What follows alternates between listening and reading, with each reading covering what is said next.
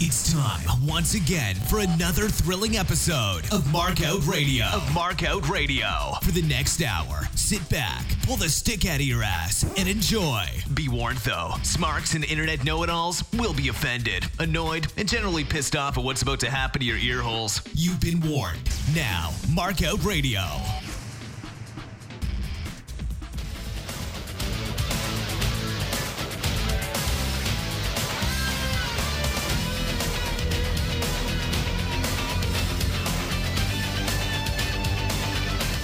That's right.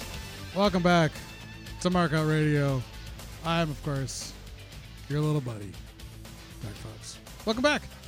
Um, listen, last week there was a clash. I'm not going to cover it in depth. We'll just go over it a little bit. Um, very high level review of the pay per view. Uh, listen, it was in Denver, Colorado at the uh, Denver Coliseum. 8,304 in attendance. 5,876 actually paid to be there. A couple dark matches. Rough and Ready, Dirty Dick Slater and Mike Enos defeated Jim Powers and Mark Starr. And the Nasty Boys defeated Bobby Walker and Mr. JL. Main events of the card. Is that really the main event of the card? That's not the main event of the card. Nice writing, fucking producer boy. All right. The actual card itself. Rey Mysterio Jr.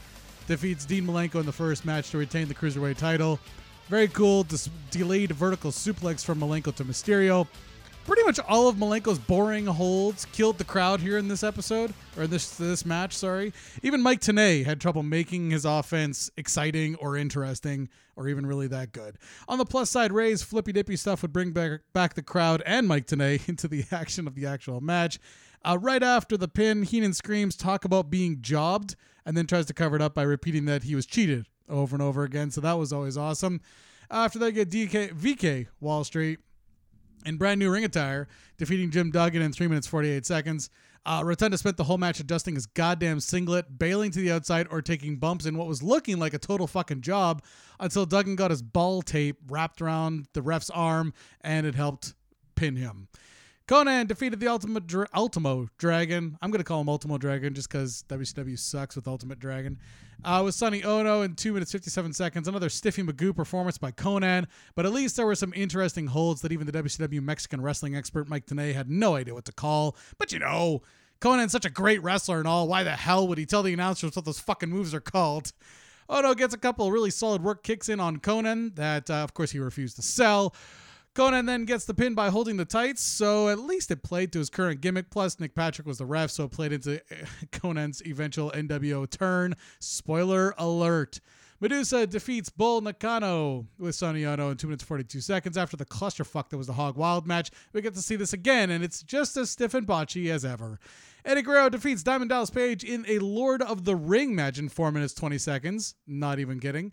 Some solid performing from both of these mid card stars that really should have gotten a little more time on the card than it did. And let's not forget that excellent selling from the ref in the post match action as he gets fucking tossed over the top rope. I thought he had hung himself on the bottom rope. The Giant with Jimmy Hart defeats Chris Benoit with Miss Elizabeth and Woman in 23 seconds. No, no, seriously. Woman can't seem to get Benoit's vest off, which is kind of hard to believe at this point. Then Benoit eats a drop kick and a choke slam from the Giant to finish the job. Harlem Heat, Booker T and Stevie Ray with Sister Sherri and Colonel Robert Parker ver- are victorious versus Lex and Sting and the Steiners. And it, well, you see, it, they're victorious in that they get to keep their title. The match itself was a no contest match, and the reason why will come. The match itself was 13 minutes 22 seconds. It was the battle of the gimmicks, from the Sherri Parker bullshit to the Nick Patrick shenanigans, and of course some outsider interference. But it still managed to get some actual good wrestling in, as well as be entertaining. Nick Patrick calls for the DQ because the outsiders hit Luger, who was the legal man. Booker, who was in the ring with Scotty Steiner, wasn't. So Scotty was pinning the wrong guy. Now, obviously, whoever booked this shit knew that, but they didn't manage to let everybody else know. I wonder if it was Sullivan or Bischoff. I mean, it doesn't really matter at this point because the inmates really are running the asylum. Ric Flair with Miss Elizabeth and Woman defeats Hollywood Hogan via DQ in a WCW World Heavyweight title match in 8 minutes 23 seconds. Hogan tossed the ref into the corner. The outsiders come out and the NWO start beating on Flair. The Horsemen and Sting and Luger come down to save the day. Nash looks like he may have blown his quad going over the top rope, getting his boot caught on the top rope as he bails out. Um, it all ended with like a little bit of shoving from Flair and Sting, but ultimately just like, meh. I overall, the show itself gets a three and a half out of five. Now, Eric's made no secret that he hated doing the Clash. There's only two more left under his leadership. It's not like they were going doing that bad either. The show itself scored a 3.5 in the ratings, with 2.2 million people viewing it from home and a $70,111 gate. Still, free pay per views would suit me to think of the past, with only two more of these clashes available in 97. We'll cover them because, of course, I'm in uh, WCW mark. So there you go. Nitro itself. Let's get to the actual reason you're here, right? The Nitro recap scores a three and a half to Raw's 2.9 in the ratings war, giving Nitro its 10th win in a row. Yes, I'm overselling that. I don't care. There were 5,850 people in attendance, with 3,760 actually paying to be there. This is the night after SummerSlam 96, which had 17,000 in attendance. I was frankly expecting a better result in the ratings across the board. I mean, Raw did increase from 2 to 2.9, but I was kind of expecting Nitro to get a little bit of the wrestling rub. Kicked off uh, dumping, the show kicked off dumping right into the first match as Jim Duggan defeats VK Wall Street in 5 minutes 28 seconds. I gave that one a 3 out of 5. A surprisingly good match. Way, of course, too much of VK Wall Street messing around with the singlet, but overall, good match. Uh, of course, the match ends with more ball tape, which Nick Patrick did take away, but then Rotunda gets his hands on it and starts wrapping up his fist. Duggan gets out yet more ball tape and nails Rotunda to get the W. Gene has an in ring promo with Duggan afterwards. Duggan shoots on Terry. Hogan and Macho comes out to interrupt. Duggan surrenders his mic time and Savage takes over as we get a flashback of Hogan blasting him with a chair on last week's Nitro, which apparently gave him stitches in the back of his head. I don't know.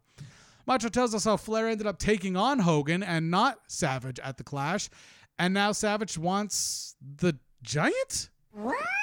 I, where the? Why would you want the Giant? He's not the champion. Wouldn't you want the champion? What the fuck is going on here?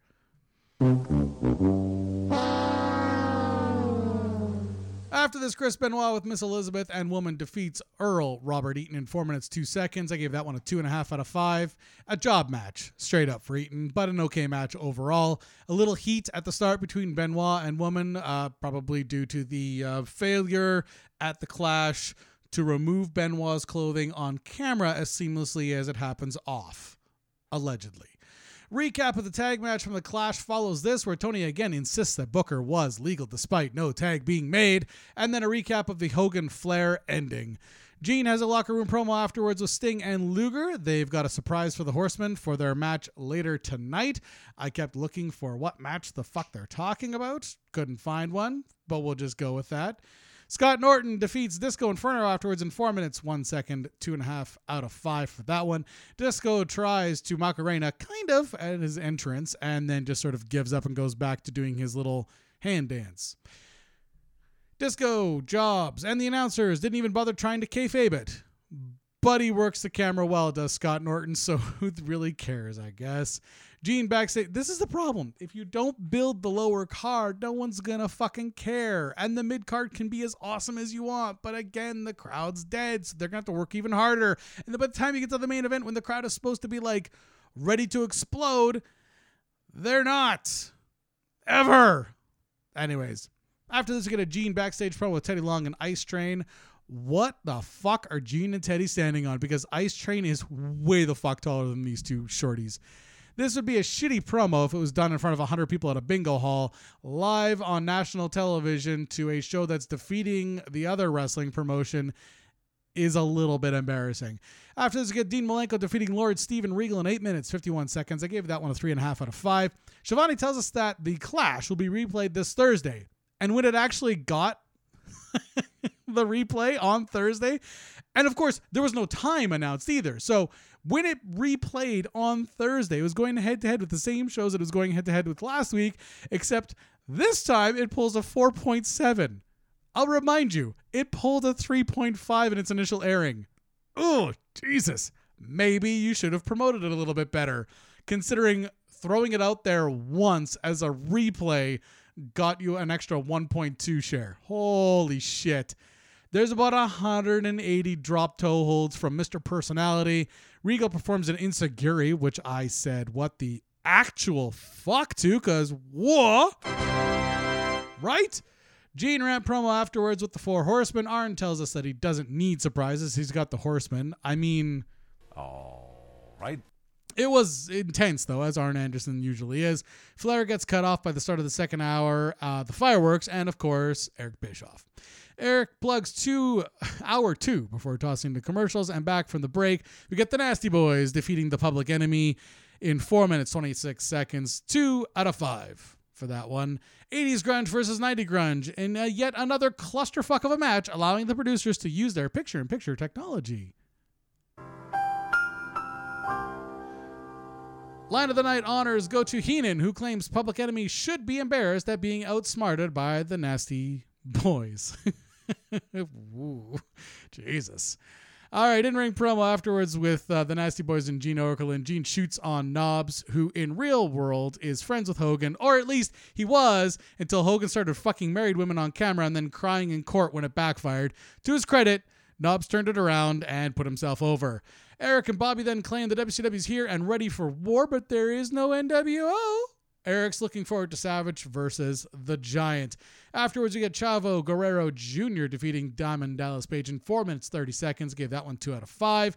Recap of the Battle, Brawl, Battle, Bowl, depending on who you're asking, match at the Clash. And then the post match beatdown. A decent match, actually. It ended with another post match beatdown, but uh, Chavo really performed well, as did DDP. Um, there is a post match beatdown, like I said, thanks to Nick Patrick's belt, which DDP gets off of him, lays a beating. The and again, I'm not trying to make this racial, but I'm just saying that a white man grabbed a whip and started beating a Mexican in the middle of the fucking ring. Jesus fucking Christ. I know it's the 90s, but god damn it. After this, we get a Gene Rant promo with Nick Patrick. Why didn't you stop the beating? And it, he actually did have a good kayfabe explanation for it. I'm just gonna let you watch the, watch the show to hear it because it is legitimately good, even though it does kind of make you laugh. All right, and then after this, we get World Tag Team Title match Harlem Heat uh, with Colonel Robert Parker and Sister Sherri defeating the American. Oh, jeez, you see, it's been a while it's been a while since we've had one of our videos taken down on YouTube. I think I think if you keep that going too long without me running my mouth, they're gonna claim copyright again because the WWF owns this, and apparently it's the only song I use that they have a problem with.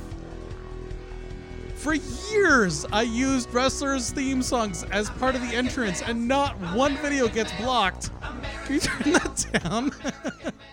I used for years. I used wrestlers' entrance videos as part of the entrance or the intro for this fucking show, and never once got banned. But I use this song, and all of a sudden we got a problem. What's the problem, YouTube?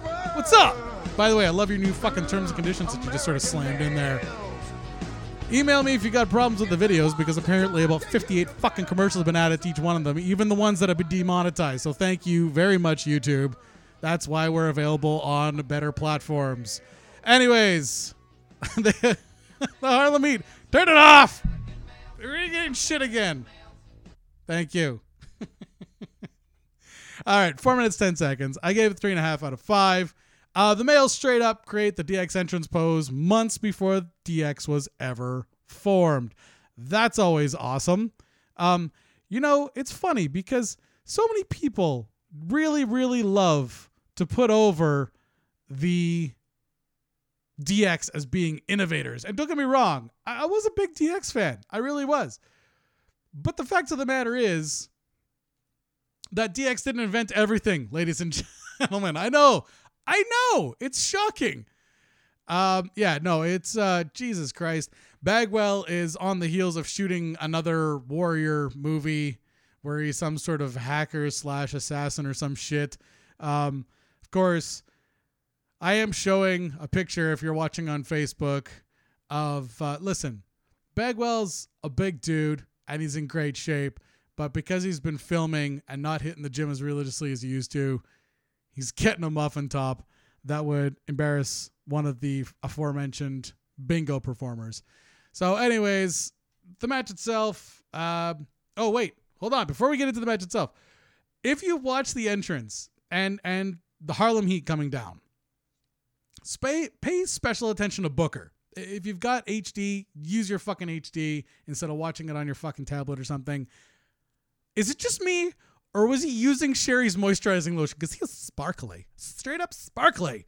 Now, uh, Riggs performs an amazing missile drop. Yes, I know. I'm aware that I did that a little too easily. Amazing missile drop kick from Riggs uh, during this match, and the finish, of course, of the match was excellent. Well deserving of its three and a half out of five. Now it's time for the Flair and Anderson and Sting and Luger surprise match shenanigan, whatever the fuck it is. And now I understand why there was no match in my rundown. So Flair and Anderson come down to the ring with Woman and Liz. Sting and Luger come down. Sting calls for the rest of the horsemen to come on down. Now, we go to a commercial break here, and Gene comes down to the ring with no blazer on because he's claiming that he was packing up his suitcase. I'm not sure why G- I'm not sure why Gene's packing up a suitcase before the main event, but whatever. What the fuck do I know? I guess maybe if he didn't have anything booked, but I mean, it's a surprise, but it's not it's a surprise from us, not a surprise from anyways. He comes out of the ring, no blazer on, to conduct the promo. Sting cuts a very good promo, demanding that Flair and Savage, sorry, Flair and Anderson join forces with Sting and Luger for War Games. Arn's response about Luger's jiggling pecs was gold. Arn addressing Sting was also amazing. Flair gave the decision over to Benoit and Mongo to make the call. Benoit's response to this was fantastic. Mongo's response was actually pretty good too. Holy shit. Yes, well deserving of the Windows tada. Fucking hell, this is a great promo start to finish, with the exception, of course, of Bischoff throwing his two cents in every few seconds like we forgot that he was there. After this, we get an NWO promo. We're back to the black and white. Not grainy, but good. They claim to be in Italy near the Coliseum before throwing to the Denver Post building.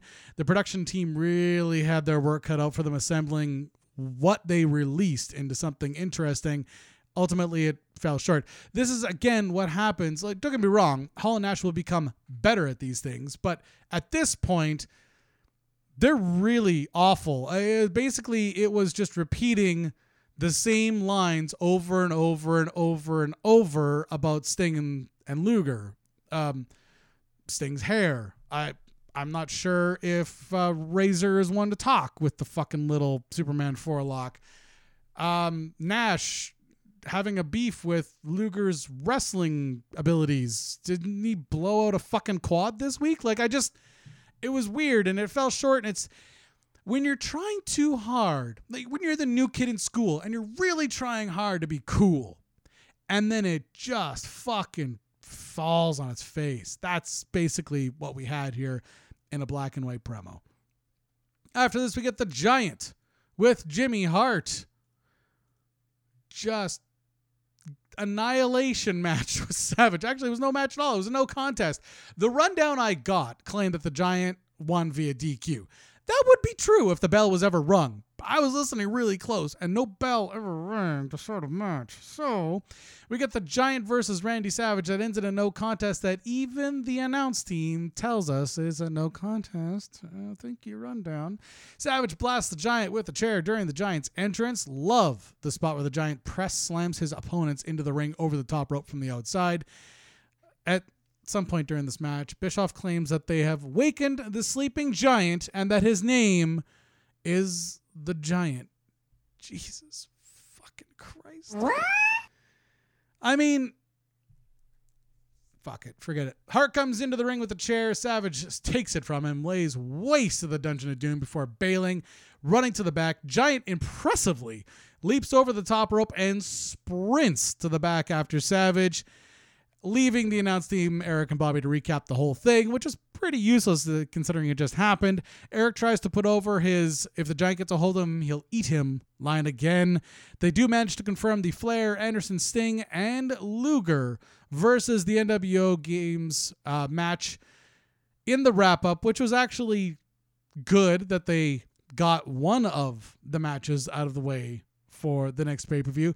It'd be nice to know if Hogan's in that match or if it's just the outsiders because they kept saying it's the outsiders, but then in the recap, Eric and Bobby said it was against the NWO. So It'd be nice to know if it was like the Outsiders and two guests, or if it's the Outsiders and Hulk Hogan, which is, as far as we know, the entirety of the NWO, or if it's maybe WCW's clever little way of exposing the fourth member.